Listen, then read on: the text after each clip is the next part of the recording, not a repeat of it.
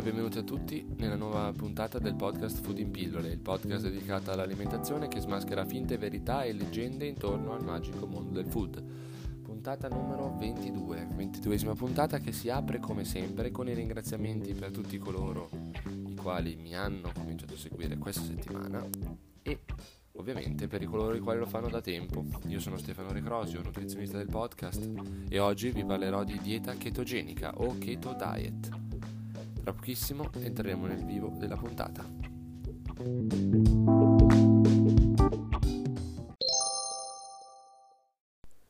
Bene amici, molti stanno osannando la keto diet, suggerita anche da molti dietologi con lo scopo di far dimagrire i pazienti nel breve periodo.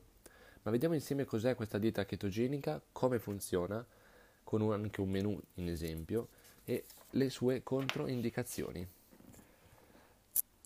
Innanzitutto scopriamo insieme qual è il principio di questa dieta. Il principio di base è usare i grassi come fonte di energia tutti sappiamo o come stiamo imparando a sapere durante la, l'ascolto di questo podcast, noi ricaviamo energia specialmente dai zuccheri. Quindi usare i grassi come fonte di energia è un regime alimentare molto duro che ribalta il funzionamento del metabolismo del nostro organismo. Perché se solitamente la fonte energetica primaria è lo zucchero, quindi i carboidrati, adesso diventa quella dei grassi. Ma com'è possibile? È possibile eliminando per un tot di tempo completamente ogni fonte di carboidrato, oppure usarne veramente in basse quantità. Si parla di 20-50 grammi di carboidrati al giorno, ma queste porzioni poi possono variare in base anche a una fisiologia individuale, insomma. Questa condizione porta a chetosi, chetosi che è una condizione tossica per l'organismo. Ma cosa succede quindi se introduciamo nel nostro organismo solo proteine e grassi.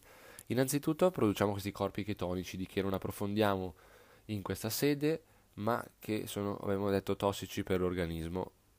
Tuttavia, ovviamente, la dieta fa chiaramente dimagrire se non si sgarra, dopo vedremo il perché, e mantiene anche la glicemia e l'insulina a livelli regolari. Se non si sgarra perché? Perché l'organismo in 2-3 giorni capisce che la sua fonte primaria di energia si adatta, insomma, devono essere i grassi. Quindi, introducendo piccole quantità di carboidrati, tutto rimane nella norma, tutto procede bene e la dieta continua, producendo gli effetti desiderati.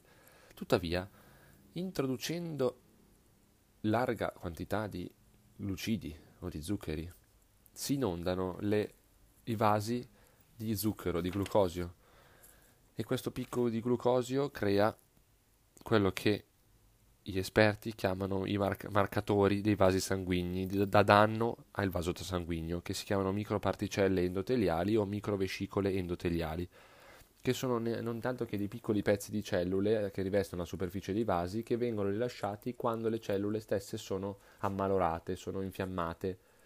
E questa è la condizione che è provocata da l'interruzione della dieta chetogenica, quindi, la, quindi l'afflusso immenso di glucosio all'interno del vaso sanguigno dopo la dieta chetogenica, dopo un periodo di chetosi indotta.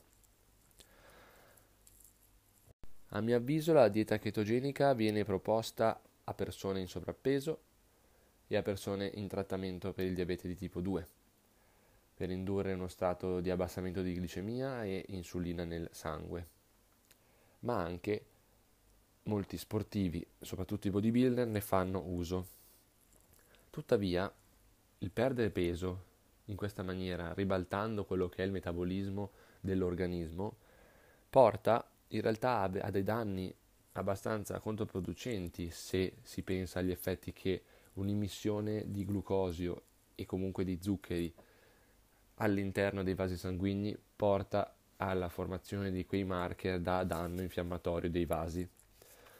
Diversi sono gli studi che comprovano questo, anche se ancora non è chiaro se questi marker sono presenti nell'acuto, cioè dopo la somministrazione in acuto di questo di glucosio piuttosto che di zuccheri e di carboidrati complessi e poi svaniscono nel tempo con l'introduzione rutinaria di questi carboidrati.